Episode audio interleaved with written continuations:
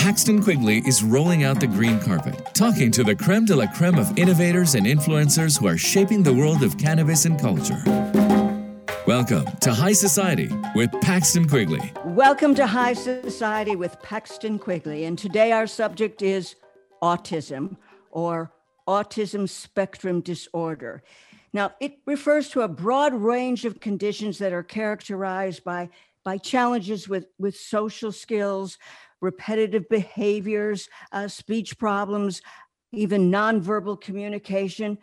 And we know that there is not just one autism, but actually many subtypes. And each person with autism can have unique effects, an estimated one in 54 children. And surprisingly enough, at least I thought it was surprising, it's far more common in boys. In fact, four to one. And I know that there are a lot of numerous studies going on to find out why that's the case. We also know from studies that medical marijuana extracts appear to help children with autism. And what it does, it, it seems to reduce their, their what we call disruptive behavior and often improving that was reported in 2019. In that report, HC, they actually experienced a significant improvement in their symptoms as compared to a uh, control group that was given a placebo. Now, similar research has been done in Europe as well as here in the United States, where in fact the FDA has medicine for epilepsy, which is called Epidiolex. Yet, for reasons best known to a lot of politicians, approving medical cannabis for children with autism is still not happening in many states. Now, with the recent approval of medical marijuana in Alabama, and apparently a lot of people were surprised about that because it's a pretty conservative state, there are now fully 36 US states with legal medical cannabis. And we know that each state individually decides which conditions or illnesses qualify to be treated with medical marijuana. And one would think that, in, in view of so much research out there and good research, autism would be on every single list in all of those states. But unfortunately, you would be wrong. Why? Hmm. That's a good question. We've asked Tiffany Carwile, who is the director of the Autism Alliance of Ohio. She's an advocate, she's a journalist, and perhaps most importantly, the mother of an autistic son. Tiffany Carwile, welcome to High Society with Paxton Quigley. How are you today? I'm I'm okay. Thank you so much for having me on. It's it's an honor to speak with you about a year and a half ago or maybe even longer than that and I'm sure you're going to have a lot to tell us what's going on. But you know, you've been an advocate for the use of medical marijuana for children with autism. Uh, you, you've written about it, you appeared on television, and you traveled to the uh, Ohio State Capitol to speak with uh, your state representatives. Yet, time and again, autism is excluded as, as one of the long list of qualifying conditions for medical marijuana it bothers me. I'm sure it's bothering you terribly. How many times has the Ohio Medical Board been considering adding autism spectrum disorder to the list of approved conditions for medical marijuana? Or more importantly, Tiffany, why aren't they approving it? That is a question that I ask myself constantly. Um, this would be the third year that I've petitioned against the Ohio State Medical Board. Um, and their reasoning for denial every year is the lack of evidence. They cite lack of evidence, but with Alabama being the most recent state to legalize medical cannabis and include autism as a qualifying condition, that brings the precedence to 28 states that allow medical cannabis for autism spectrum disorder. The precedents in legal states would cease to exist if the evidence was not there. So I feel like they're using a lot of scapegoat, old timey retorts saying not enough that's the tale as old as time. There's not enough evidence for medical cannabis. That's even before we talked about pediatric cannabis ever. Just medical cannabis in general utilization of it. There's not enough evidence. There's not enough evidence. That was always the scapegoat reason in, in almost every state to deny or stunt legislation to put forth, you know, progressive programs in, in other states aside from Ohio. That is one reason that they've given. Another is that they're hesitant on permitting pediatric usage for autism spectrum disorder to become a qualifying condition.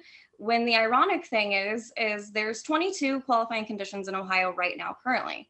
There are no restrictions on pediatric usage for any other condition listed, but yet still they hesitate for just autism. Why is why are our kids the exception to the rule when 10 out of the 22 qualifying conditions are comorbidities of autism. And what that means is they're conditions that coincide very closely, sister conditions, if you will, things like encephalopathy, seizures, epilepsy, traumatic brain injury, PTSD, Crohn's, colitis, IBS. Those are all very common conditions that come with the territory of autism. If almost half of the list of qualifying conditions are comorbidities of autism and allow pediatric usage, why such hesitation and why only for our kids? That's what I keep asking the medical board. And it's it's extremely disheartening uh, to have them indulge the turn it down at the very end. And a lot of uh, a lot of big entities that have big play in, in the pharmaceutical industry have a hand in this. Nationwide Children's Hospital um, urges the medical board every year. And I'm as I reached out to all 132 General Assembly members, um, which are our state legislators, and I wrote them telling them the tale of what I've been going through. I even sent them the evidence that I've submitted to our state. Uh, showing the credibility behind my argument. And through that came the fruition of what used to be known as House Bill 641, is now known as House Bill, um, I'm sorry, House Bill 60. Um, it's gotten changed. It, it was introduced last year um, as House Bill 641, and then COVID hit. So the legislation got tabled, and I didn't even know if it was endemic. But thankfully, this last February, we were able to reintroduce this legislation. And despite the medical board's resistance, we are pushing forward to go around them. And now I have a bevy of legislators behind me backing this bill, which is very surprising to me. I didn't expect to see the wealth of support that this is seeing. I'm seeing support across the aisle at this point. We have 15 co-sponsors and two sole sponsors. That's incredible for such controversial legislation. You're not just talking about medical cannabis legislation, you're talking about medical cannabis children and not just children, special needs children. So it's been very disheartening to deal with the medical board, but at the same time, I feel so much gratitude right now because I am in such a better, I feel more confident taking this to the floor of the General Assembly than I ever did to the Ohio Medical Board. And that's the sad truth in Ohio is that's who we have to go through to get conditions to become and autism isn't the only condition to be treated with such scrutiny. What other conditions are, are treated with scrutiny? Anxiety, opioid use disorder, um, most conditions that get put forth to the board. If it's a if it's a broad condition like um, say like somebody wanted to apply for something like nausea they won't allow things like that because that's too broad to them so they're very um, they have a gold standard of what i like to call it as to what they will put forth or even consider to be a qualifying condition they actually coupled um, autism this year with another petition that wasn't even the same condition it was um, anxiety uh, with agoraphobia and autism got coupled together, which I feel like discredits both conditions entirely because technically agoraphobia is a separate condition in itself. Anxiety is a separate condition in itself, and so is autism. To bunch these conditions together discredits the singularity of each individual diagnosis and what these individuals have to deal with and live with. It discounts these these patients, these people. And I feel like that is disgusting my opinion. I want I wanted to ask you well two kind of questions. One is uh, are there more Republicans against this, or is it uh, uh, you know both sides of the aisle, Republicans or Democrats? What's going on there? Is we it a political kind of situation? You think? Um, it's it's very. Um, we have support across the aisle. I'm, i mean, I'm not going to lie, and support than Democratic support, which is kind of shocking because the very first legislator I got on board was Representative Juanita Brent. Shout out to her because she was the only person in the General Assembly who would listen to me when almost everybody just wouldn't give me the time of day at first, even when I approached the legislature. Um, she and she's she's a Democrat uh, in the House of Representatives, uh, District 12, and she was the first person to take me seriously and say, "No, this needs to become law. We need to do something about this. The medical board is clearly um, almost abusing their power um, in senses because one of the first reasons the first year that i petitioned the board that they gave uh, for denying access was the fact that they didn't have the authority to remove a condition once it's added meaning that they don't have the authority to play god and say one day oh well we don't feel like there is enough credible evidence for this condition. In our opinion, it's no longer a qualifying condition, or they didn't have the authority to restrict pediatric usage amongst permitting new qualifying conditions to be added. So that that was the first person that I got on board was Juanita Brent, and our the two sole sponsors that we have are Juanita Brent and Bill Seitz. He's a Republican, she's a Democrat. We right now we actually have more Republican sponsorship support. Um, but we also have a wealth of, of Democratic support as well. Um, we haven't been able to present this to the entire House or the entire Senate yet. We have had three hearings in the health committee so far. Uh, first was in February, second was in March, and the last one was just on May 11th. Uh, the first hearing was introducing the bill. The second hearing was the proponent uh, test, uh, testimonies where I went and testified at the State House. And then the third was the opponent testimony. We had a wealth of proponent testimonies come in from every everyday citizens to medical experts to everyone in between pouring out their support for this legislation. The silver lining here is is actually the okay, the last hearing that House Bill 60 Medical Board had a meeting. May 11th at the Health Committee meeting was that was the opponent testimony. The first, like I said, the first hearing was to introduce, second was proponent, third is opponent. Nobody showed up to testify against this bill and and the opponent testimony for people who don't know opponent is people who don't want this bill to pass proponent are people who do want this bill to pass. They give separate hearings for everyone to come in and say their piece on the matter. The committee decides whether or not to push the legislation forward or to shut it down. Um, no opponents came in to testify against and no written submission was given to the health committee in opposition either. So literally zero opposition from anyone at, at this point, which I'm shocked because Nationwide Children's Hospital has been so adamant about shutting down my petitions. A pharmaceutical issue with the companies behind it. I mean, what's going on there? Nationwide Children's Hospital opposes because they fear cognitive function decline, obesity, social engagement decline, long term impact on concentration and problem solving. Um, and problem solving skills. Those are the reasonings for to give to the medical board to oppose this petition um, that I've put forth. And, and granted, they they also cite lack of evidence. The first year I submitted, I submitted 500 pages. The second year I submitted 560 pages. The third year I submitted 750 pages of evidence. They still say there is not enough evidence somehow, some way. The ironic thing about Nationwide is every single fear that they have um, emerging in those you know diagnosed with autism who would be treated with medical cannabis are all actually happening. Real life side effects happening from the pharmaceutical pills that our kids are allotted in gross amounts and off-label untested combinations. Things like cognitive function de- decline. Atypical antipsychotics have been proven in documented clinical trials and studies showing that there that brain shrinkage occurs when atypical antipsychotics are administered to our kids, like Abilify and risperidone, which are the two only two FDA approved medications for those diagnosed with autism, and those are actually antipsychotics. Our children are not are not psychotic; they're autistic. These these pills that they're giving our children, every single would be could be fear that nationwide and Cincinnati Children is putting forth to the medical board in the same rhetoric that the medical board is pushing to the to the masses to to the you know to the citizens and civilians. And their their has their reasons for hesitation is they're backing all of this. They're backing what nationwide their nationwide fears and cincinnati children's uh, fears. Um, but literally all of those things are occurring from pharmaceuticals not from cannabis. If you actually were to pour over the data from the clinical you'll find things like cognitive function improvement eh, developments of speech more, higher retention uh, like actual cognitive improvements and children are becoming more aware they're becoming more calm they're sleeping better their rage is improving. They're seeing nothing but improvements. 80% of parents reported improvements in their child of roughly up to like 70 or 80% of core symptom improvement. We're not seeing that with our kids with pharmaceutical pills.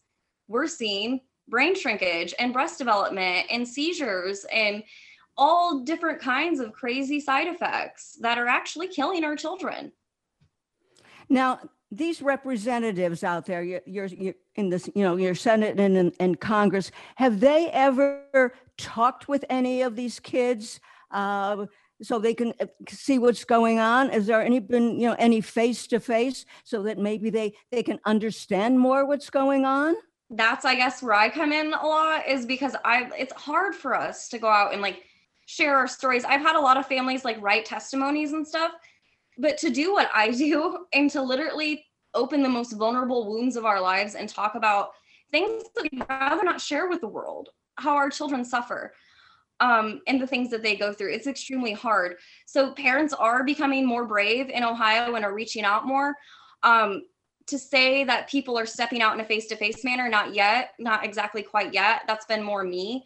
Um, I, as you know, I've been all over everywhere telling my story, sharing my son's story, and how how pharmaceuticals impacted my son. Pharmaceuticals developed seizures in my son, convulsive seizures in my son. My son never had a history of convulsive seizures before he was prescribed pharmaceuticals that did immense damage to him. So through my advocacy and my bravery, I've been able to see more families step forward. Um, I'm hoping more will come will come forth and maybe maybe physically speak out in person, but I can't say that I, I don't understand why they don't. I don't do this because I want to. I do this because I have to. Because if I don't show my face and my son's face and share his story and our story, then this legislation will continue to just be swept under the rug until people can actually appropriate a story and a face to the actually um, calling House Bill 60 Jackson's bill which is my son's name. My son's name's Jackson. And that's just that's crazy to me to think that it's it's went this far, that it's had to go this far, that I've had to literally share stories about my son self-injuring and going into seizures and what we went through with pharmaceuticals and the lasting impact they had on my child. It's heartbreaking. I don't wish that on anyone. Honestly, it's are, are, are, the parents embarrassed? Is that why they, they don't want to come forth? Uh, I, I, I, don't understand why parents wouldn't want to do that. Do, can you figure I, that out I, all? I know because I've had CPS show up at my door for doing what I do, even for talking about medical cannabis or talking about it, you know, at the doctor's office because my son has qualifying conditions I live in rural Northwest Ohio, to where even where it's a legal program in our state and pediatrics are about it. I understand why parents are scared. Like, it's not that we're ashamed of our kids or we're embarrassed or anything like that. It's quite the opposite. We're trying to protect our kids.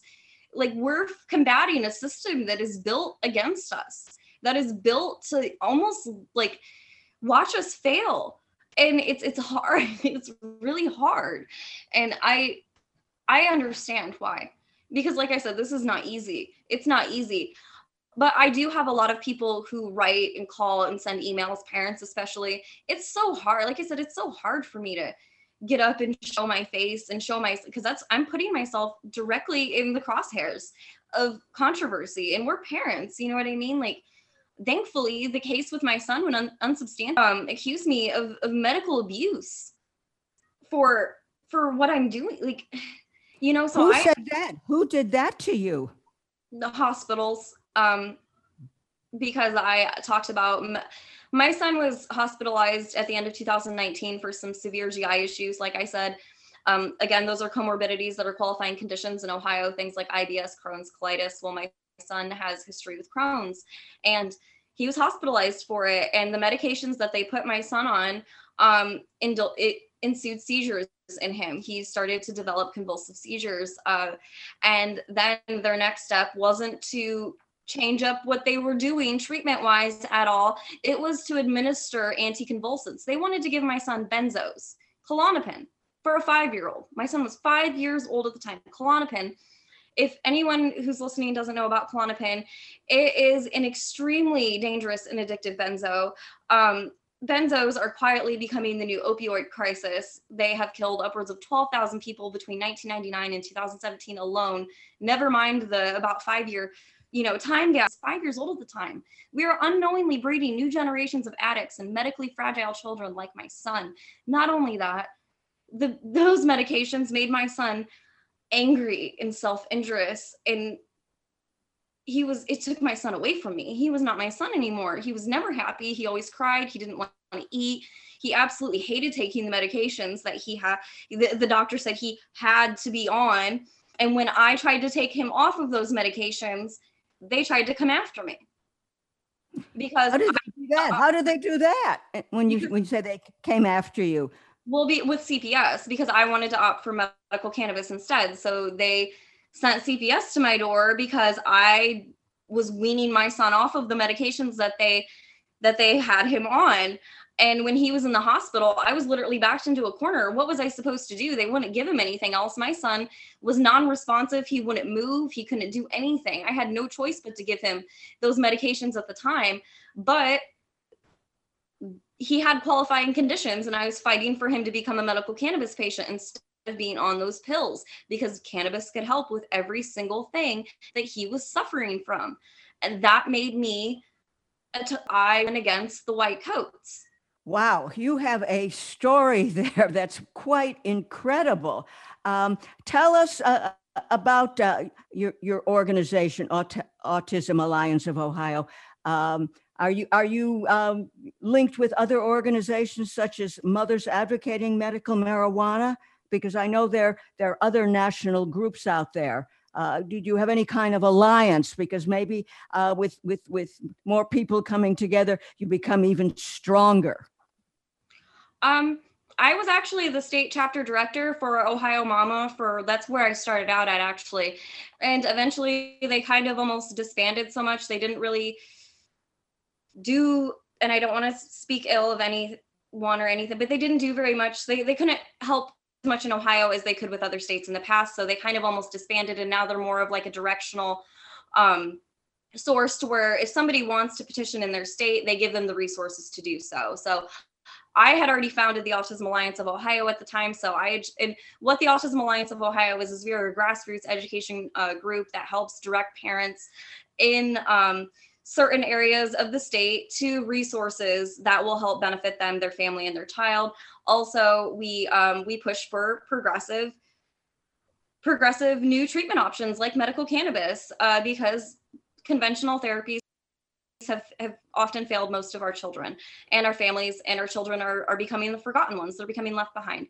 So i had already found the autism founded the autism alliance of ohio so i just continued my course of advocacy solely through uh, my education group and, and honestly that's what i was doing before with mama was educating so all i'm doing is continuing the course that i've been on just under a different name. I still hope and wish that they all all are I'm excuse me are all doing well um, but we're all in different states you know what i mean? It's really hard to kind of navigate a lot. I mean i do have other resources and and uh, groups that i have aligned with a lot of the groups that i align with and i try to align with are ohio focused because it's as much i do get assistance from people in other states who write like you know uh, doctors who will write like letters of support and and such a you know such things like that however it's so much um, more potent to have a big force in your state. And right now, what I'm doing is I'm almost growing like an army of of attached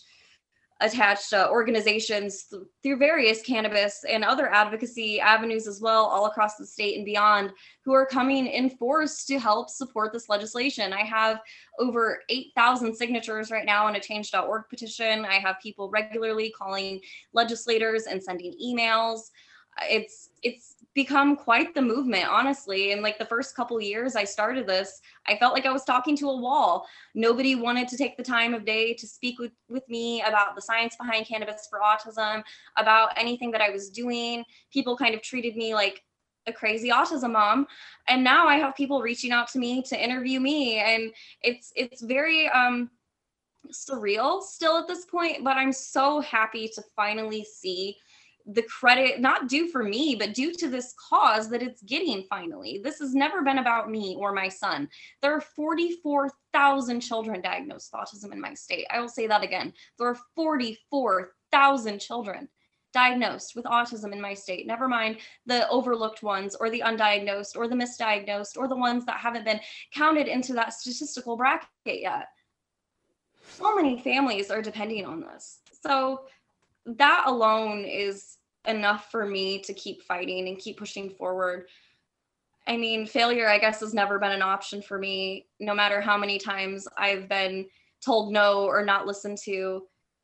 And here I am today with legislation getting pushed forward. And it's just, it's it's very it's very surreal like i said but it's also you know it gives me the fire to keep pushing that much harder because honestly this is still far from over. It's there's no time to get comfortable in these situations. Just because you know we're in a better spot than we were before doesn't mean that this still isn't a battle. We still have to get through the senate and the house into the governor's desk.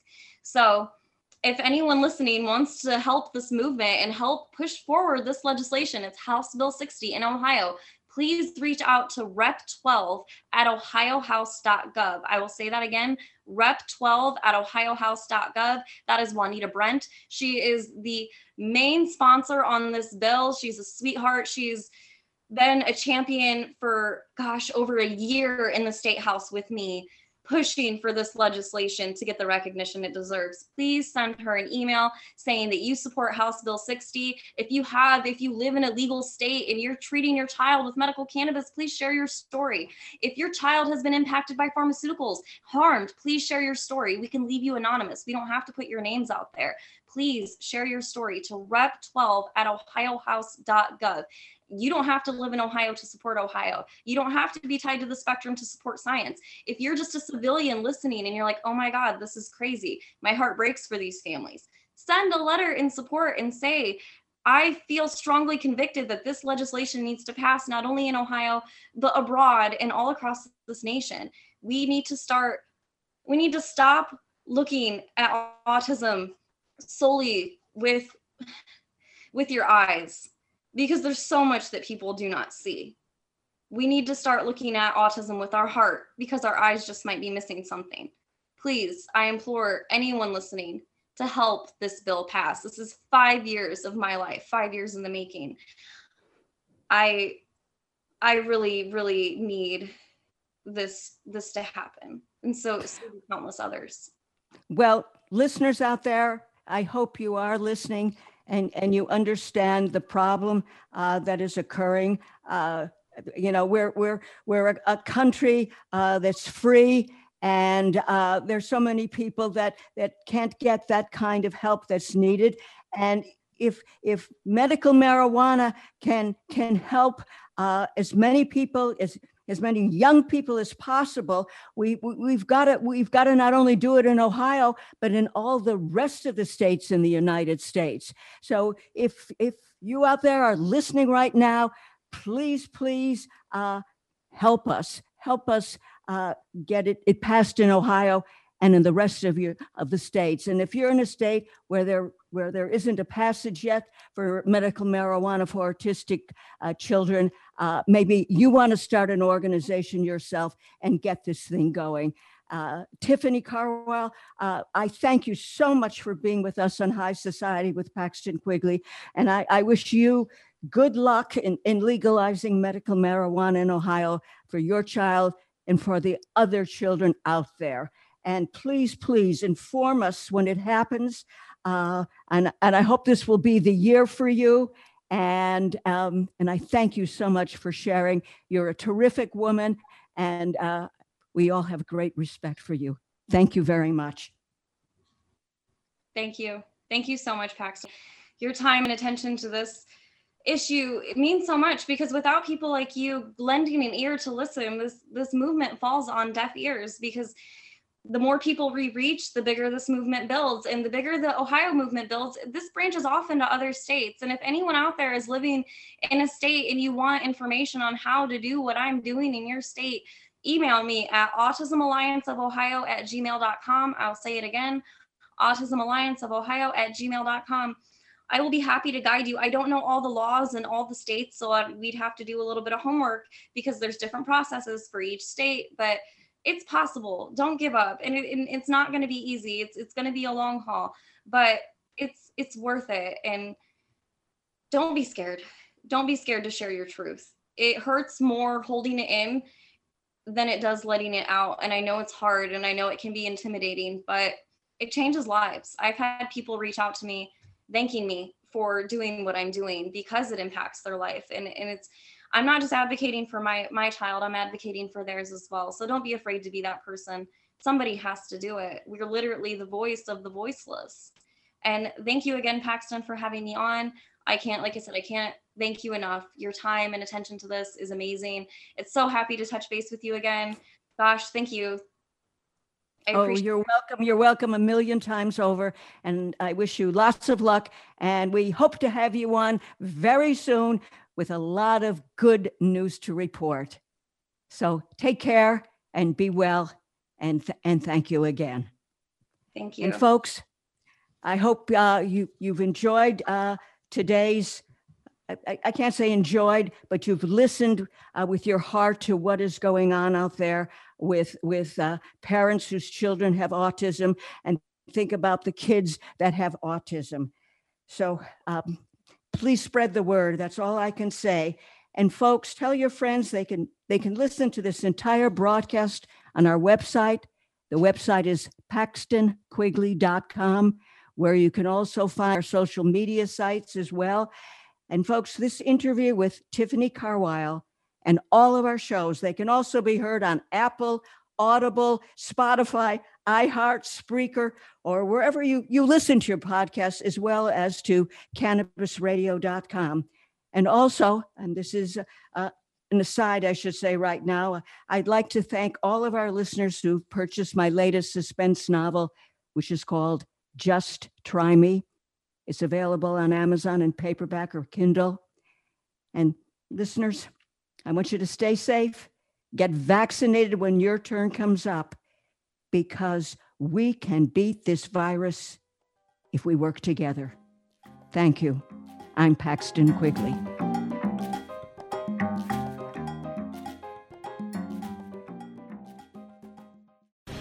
The opinions expressed on this CannabisRadio.com program are those of the guests and hosts and do not necessarily reflect those of the staff and management of CannabisRadio.com. Any rebroadcast, republication, or retransmission of this program without proper consent is prohibited.